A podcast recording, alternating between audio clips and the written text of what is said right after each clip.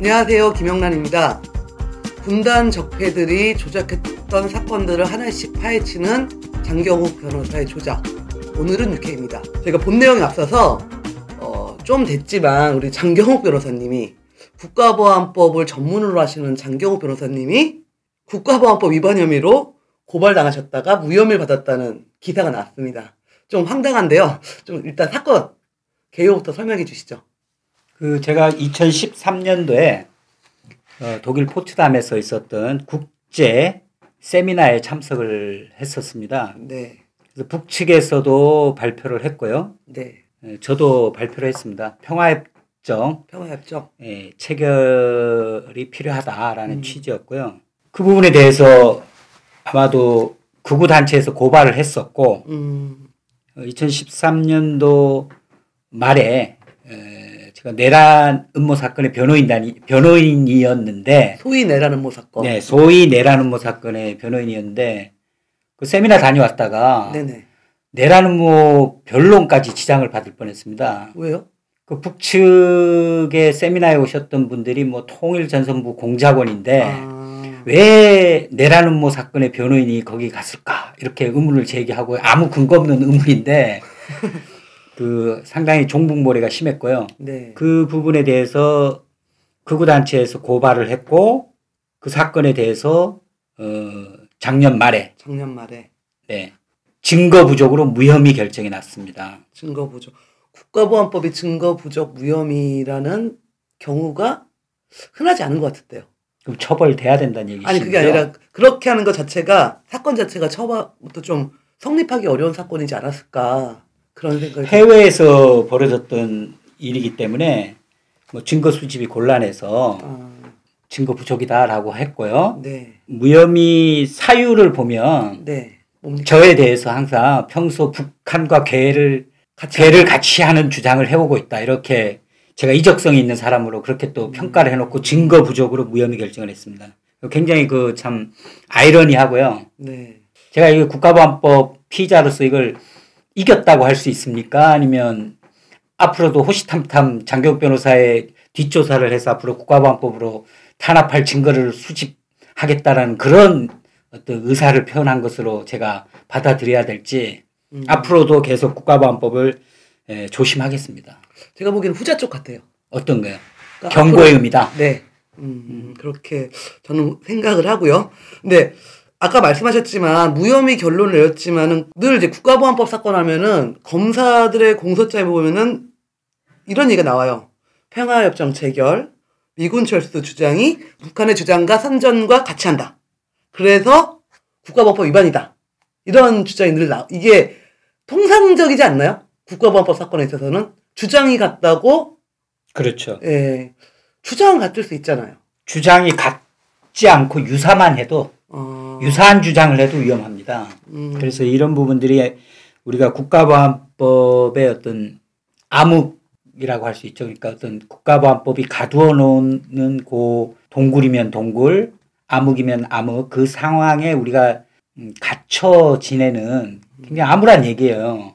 음, 그런데 이 갇혀 지내는 사람들이 진리를 못 보고 있어요. 굉장히 이게 지금 큰 심각한 문제인데 많은 사람들이 국가보안법으로 뭐 특별히 불편한 거 있냐라고 하시는데 지금 암흑 속에 국가보안법에 대해서 제대로 된 진리를 주장을 못한다. 그래서 저는 아니, 평화협정 체결이 왜 문제가 됩니까? 그러니까요. 그리고 평화협정 체결하면 당연히 미군이 나가는 거죠. 아니 미군이 나가는 평화협정이 아닌 평화협정이 어디 있습니까 지금? 그렇죠. 제가 동조했네요. 네, 동조입니다. 그래서 이런 상식적인 이야기를 오히려 하려면 겁을 먹죠. 근데 그 겁을 먹는다고 얘기를 아- 해야 되는데 국가보안법이 무서워요 얘기하던데 무서운 걸 회피하려다 보니까 네. 자기 합리화하는 궤변들을 많이 해요. 저는 그게 음. 소위 우리 사회에 사이비 지식인 전문가들이 많고 일반 국민들도 국가보안법이 워낙 그 안보 교육이 어릴 때부터 반공 반복에 대해서 길들여지고 세뇌되어 있기 때문에 우리가 지금 이 방송 같은 거 보는 게 굉장히 불편한 거죠. 그렇죠. 그죠? 저 사람들 입을 막 같이 보고 있으면 같이 동조하는 것 같고, 어? 그러면서 욕을 하면 편해집니다.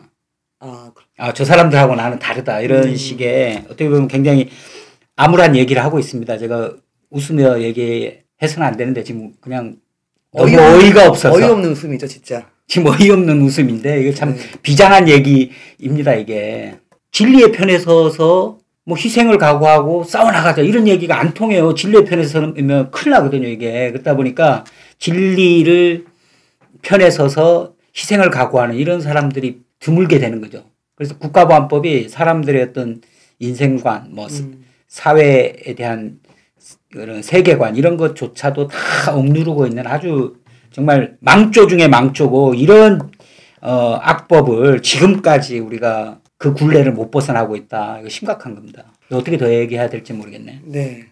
그, 국가보안법이 있으면 한대 때리면서 했으면 좋겠네. 모든 악의 근원은 국가보안법. 네.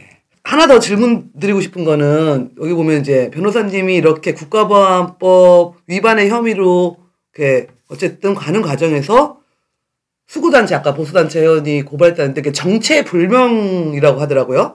활빈당인가 뭐. 아. 활빈당 뭐 정체불명은 아니네요. 아니고 아, 실질적으로는 국정원에 뭐 아마 자금 지원을 받거나 국정원 요원이라 해야 되나요? 국정원 요, 요원들과 긴밀히 연계된 활동들을 하는 사람들이겠죠. 근데 그런 분들이 저기 국제의장까지 쫓아가지 않았을 거 아니에요. 그렇죠. 그러니까 증거를 누구한테 들었고 대신 보수단체의 고발, 그다음에 수사 이런 게 전형적인 이제 종북몰이의 하나의 형태로 볼 수 있는데 그 방정식이 있죠. 수학 공식처럼 이렇게 극우 단체에서 고발을 하면 그 고발했다는 사실이 널리 알려져야죠. 아 널리 알려져. 그러려면 극우 언론들이 이제 보도를 하겠죠. 네네. 보도를 하면서 국민들에게는 굉장히 불안하고 뭔가 직한의 대상으로 만들어 놓겠죠. 네네. 또 거기에 극우 정당이 있지 않습니까? 우리 해산을 해야 되는 극우 정당이 있는 아, 걸로 제가 알고 있는. 완전 네. 그런 정당에서 또 한마디 해줘야죠. 그리고 이게 지금 이 수법이 통합니다. 우리가 속지 말자 이렇게 네. 백날 얘기해봤자 안 돼요. 음, 뭐 의식 있는 분들 기껏 얘기하는 게 국가보안법을 세는 게 아니라 뭐 색깔론에 속지 말고 투표 잘하자. 이거 이런 논리가 안 된다. 이건 굉장한 이 종북머리는 구조적인 문제로 굉장히 이 단련되어서 여기에 의해서 기득권을 누리는 언론, 정치인, 단체 이게 있기 때문에 우리 국민 하나하나가 속지 말자 이런다고 이게 지금 깨질 수 있는 그런 구조가 아닙니다. 그렇죠. 이, 이거는 촛불 이상의 항쟁이 필요합니다. 선동하셨네요 지금. 그렇습니다. 촛불 이상의 항쟁이 필요합니다. 그 분단 적폐로 나아가야 됩니다. 촛불 항쟁의 힘이 그리로 나아가려면 어, 이 방송이 좀 시청률이 올라가야죠. 근데 이 방송을 또 종몰이 대상으로 삼을 수 있죠. 어떻게 하죠? 그러면 뭐 그것까지 뭐 걱정하지 마세요. 염두에 두고- 제가 지금까지 국가보안법 종목몰이를 다 무조건 제, 저하고 붙으면 제가 이깁니다. 네 고맙습니다. 네. 우리 좀 오늘 본 내용에 앞서서 좀 무, 무거운 얘기지만 아, 너무나 어이없는 현실에 대해서 이야기를 나눠봤습니다. 이제 이제 본 방송으로 네. 들어가 보도록 하겠습니다. 네. 오늘의 주제는 법정의 선 조작 가담자들입니다. 수많은 분단 적폐들을 위한 조작 사건들 많은, 많았습니다.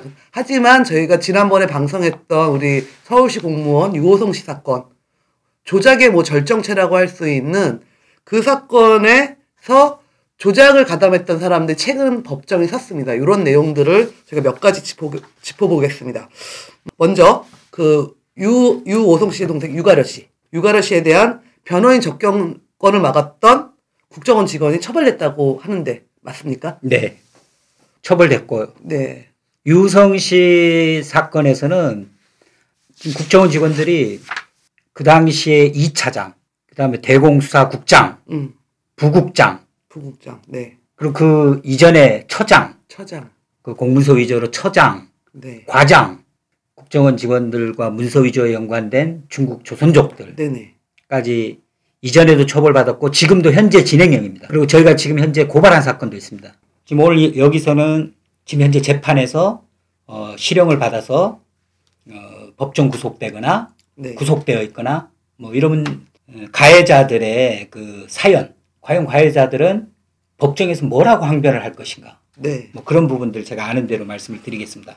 네. 어느 것부터 얘기하면 돼요? 변호인 접견권? 네. 변호인 접견권서부터 해서 지금이 그 이 재판이 항소심이 진행돼. 지금 항소심 재판 진행 중입니다. 그럼 일단 일단 1심 판결이 어땠고 혐의 네. 내용이 무엇, 무엇이었는지 그것부터 먼저 말씀해 주시죠.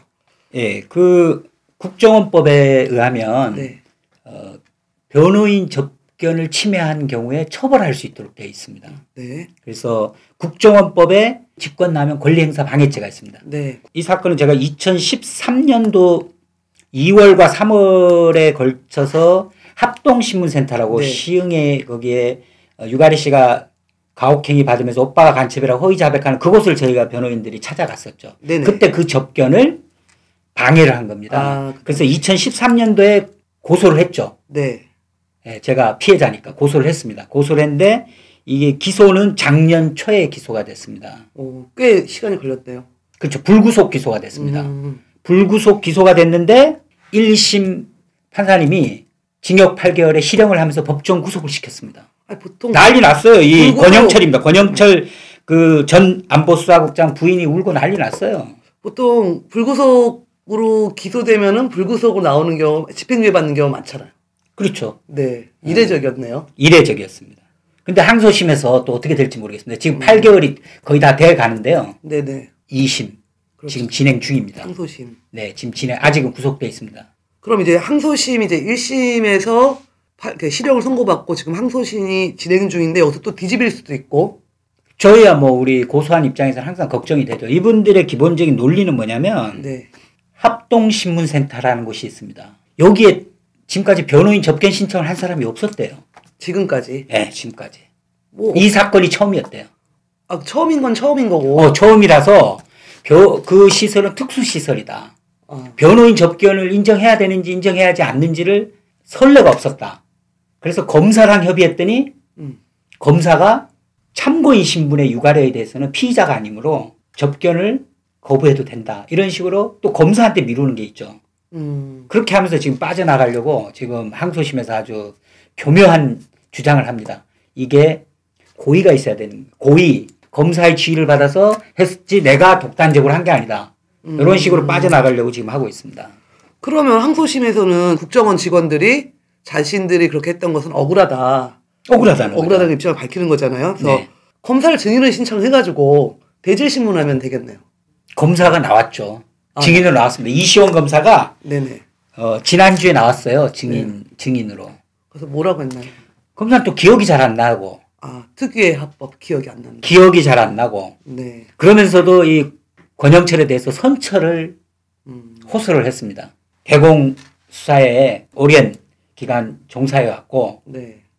역시나 아닐까 합신센터라는 곳은 탈북자들을 보호하고 조사하는 곳인데 거기에 변호인 접견이 되는지에 대해서는 의문의 여지가 있고 본인이 유가려에 대해서는 피의자로 입건할 의사가 없었고 오로지 참고인으로만 하기 위해서 피의자로 입건하지 않기 위해서 입건 유예 처분까지 한 상태였기 때문에 유가려는 피의자가 아니라는 거예요.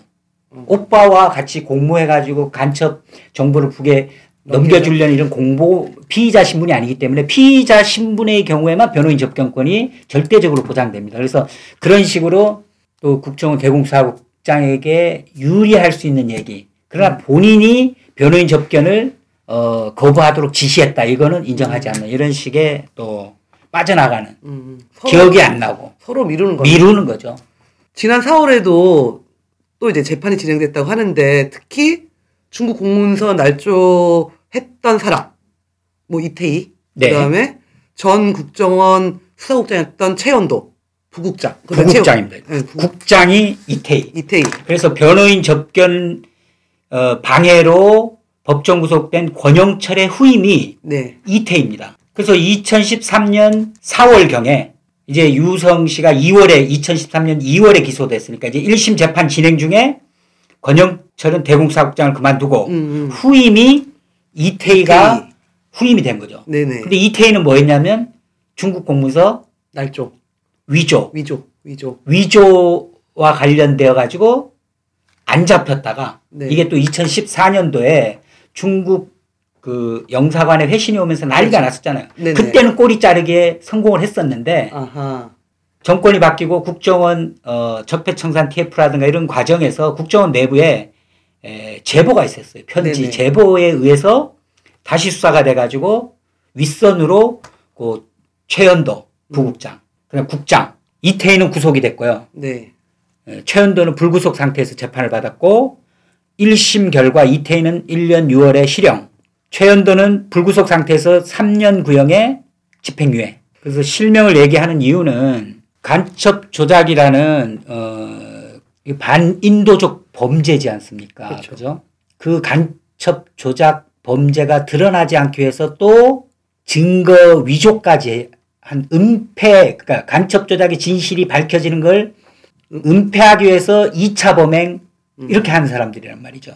근데 운, 운이 굉장히 사실은 어, 좋은 사람들이요. 그때 발각이 안 된 거예요. 그렇죠.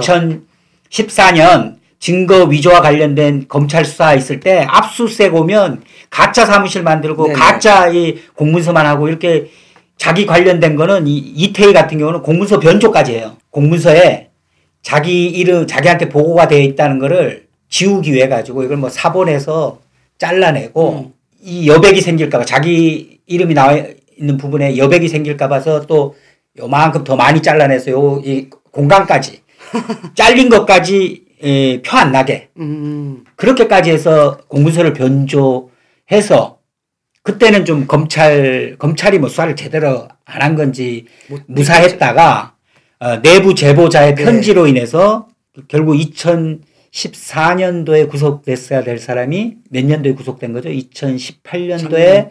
구속이 됐고 어, 지금 1년 6월에 실형을 받고 있고 그러면 최연도는 뭐죠?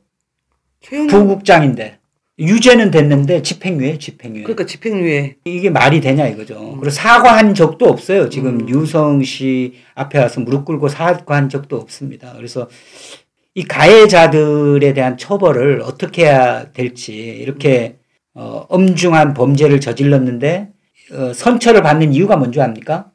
재판부가 한결같이 하는 얘기가 있어요. 나라를 위해 선신했다. 맞습니다. 음. 80년대부터 30여 년 이상 대공수사 업무에 성실히 근무해서 국가 안보에 기여했다 이겁니다. 그걸 역으로 하면은 수많은 사건들을 조작했다. 저는 그렇게 보는 거죠. 예. 수많은 사건을 조작했음에도 불구하고 한 번도 안 들켰다가 들키고 나니까 그 전에 수많은 조작 사건들이 저는 당연히 있었고요. 네. 거기 그 가짜 안보 를 위해서 자기들의 일신 영달을 위해서 실적을 올리면서 승진을 위해서 가짜 간첩을 만들었던 사람들이 유성시 사건 조작에 가담을 했는데 오히려 이전의 사건들로 인해서 처벌 수위가 떨어진다. 오히려 양형에서 선처를 받는다. 이게 있을 수 있습니까? 저는 이게 어떻게 정의가 실현되고 있습니까? 이게 어떻게 피해자, 피해자들이 원하는 정의가 실현되고 있는 사회라고 볼 수 있습니까? 이게 나라라면 나라입니까? 저는 아니라고 봅니다. 네. 그 이태희가 그러니까 이 사람들이 1심 판결에서는 뭐 좀 반성한다. 이렇게 뭐 재판장에서는 다 반성한다고 해야지 그나마 좀 적게 받을까봐. 항소심이 시작되니까 자기는 억울하다. 이런 얘기를 또 했다라고 하는데 뭐라고 했나요? 그 이태희 최연도의 주된 혐의는 뭐냐면요. 중국에 있는 국정원 영사한테 중국 당국의 영사가 직접 확인하지도 않은 내용을 확인한 것처럼 허위 공문서를 작성해 교사를 해서 그걸 받아서 법정에 내는 역할을 했습니다. 예를 들어 중국에 그 위조됐다는 그 중국 문서. 공문서들 있잖아요. 그렇죠. 뭐 북중 유성 씨의 출입경 북중 기록. 출입경 기록이라든가 위조된 문서들이 있- 이- 있었는데 그 국정원 직원들이 그냥 자기들이 중국의 협조자를 통해서 위조해서 낸 이게 이게 낼 수는 없잖아요. 이 사람들은 기관이기 때문에 어떤 게 필요합니까? 중국 당국이 그 뭐 서로 주고 받아야 돼. 어 중국 당국이 마치 이거 우리가 출입경 기록을 떼준 사실이 있습니다라는 이런 회신이라든가 이런 거를 중국에 있는 국정원 파견 영사가 중국 당국에 직접 확인을 받은 것처럼 중국 당국이 발급한 출입경 기록입니다. 중국 당국이 발급했다고 회신서를 보내줬다는 걸 제가 중국 당에 확인을 했습니다. 중국 삼합세관에서 이러이러한 어, 문서를 발급했다고 확인을 해줬습니다. 이거를 국정원 영사한테 시켜가지고 국정원 영사가 계속 조작한 거죠. 허위 내용의 영사 확인서를 써줬던 겁니다. 그 혐의가 주된 겁니다. 네네. 근데 2심에서 뭐라고 하냐면 네. 반성을 한다고 하는데 자기들은 밑에서 구체적으로 어떻게 했는지 모른다라는 식으로 얘기를 하니 2심 항소심 재판부가 아니 사실관계는 인정하고 반성한다라고 하는데 모른다. 사실관계 모른다 관여 안 했다 밑에서 그 당시에 내란 음모 사건 이 이태희는 자기 내란 음모 사건에 관여하느라고 지휘하느라고 너무 바빠가지고 잘 모른다는 식으로 얘기하니 음, 도대체 당신이 인정하는 거냐 당신이 한 일이 뭐냐 라고 했을 때 어, 이태희 씨가 아주 기가 막힌 얘기를 했어요. 어떤 말을 했습니까? 북중 출입경 기록을 발급 여부를 중국 당국으로부터 확인을 받고자 하면 중국의 사법 공조 절차를 그렇죠. 거쳐야 되잖아요. 네. 중국 당국에 보내야 된단 말입니다. 그런데 이 당시에 중국 당국에서는 한국 쪽의 사법 공조 요청에 대해서 거부를 한 상태였습니다. 음, 그러니까 중국 당국에서는 그 재판에 우리 관여하지 음. 않겠다라고 입장을 밝혀버린 거죠. 네. 그러니까 검사는 뭐라고 하냐면 그럼 중국 당국 공무원이라도 예, 이태희 말입니다. 중국 당국 공무원이라도 매수해 가지고 좀 매수해서. 협조 협조하게 해라 이렇게 지시를 했는데 네.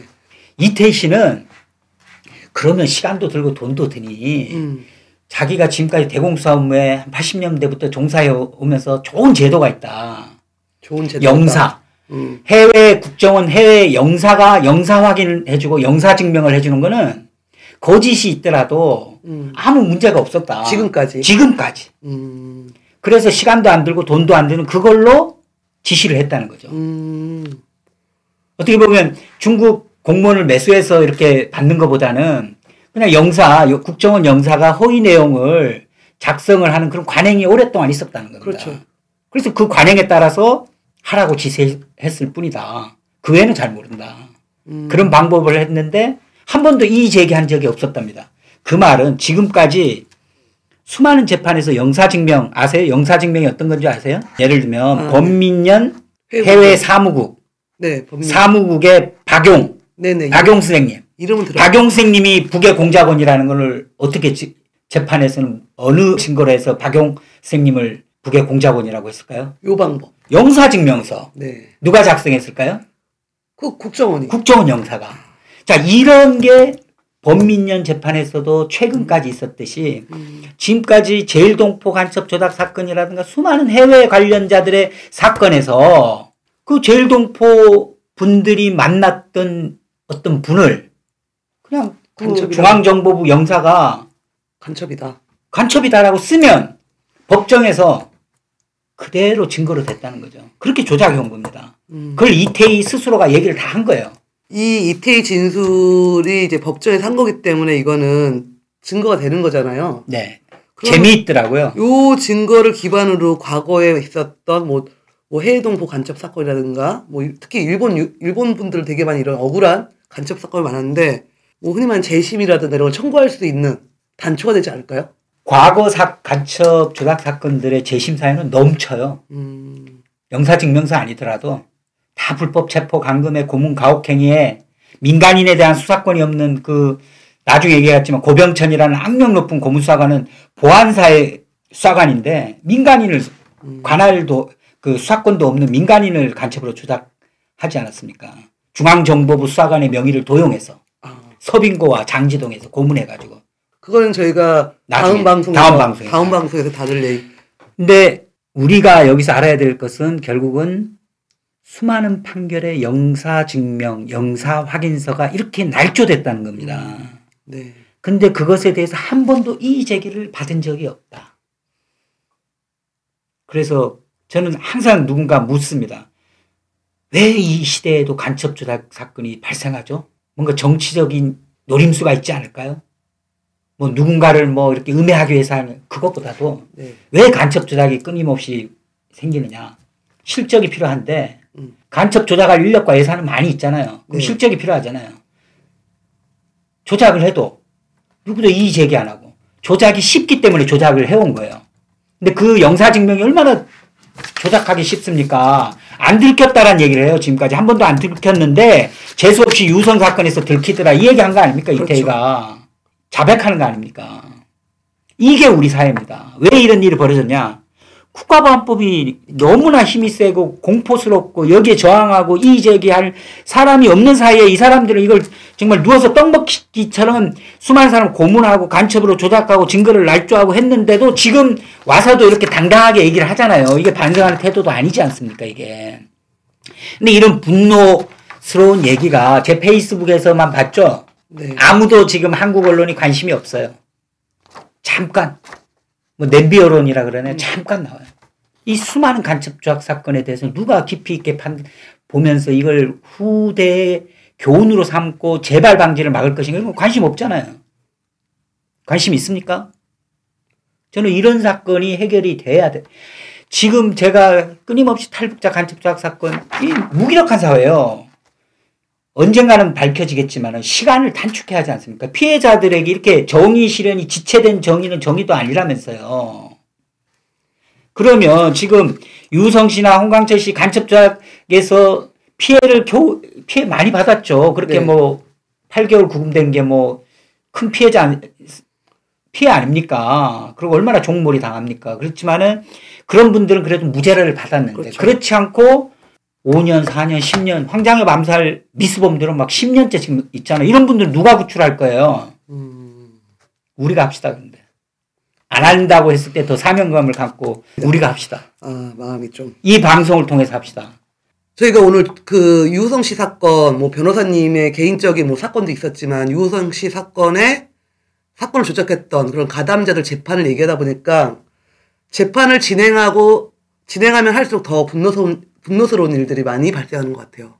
이 유호성 씨 관련한 재판, 이 조작 가담자들의 얘기는 앞으로 더 많습니다. 더 파헤칠 게 많고요.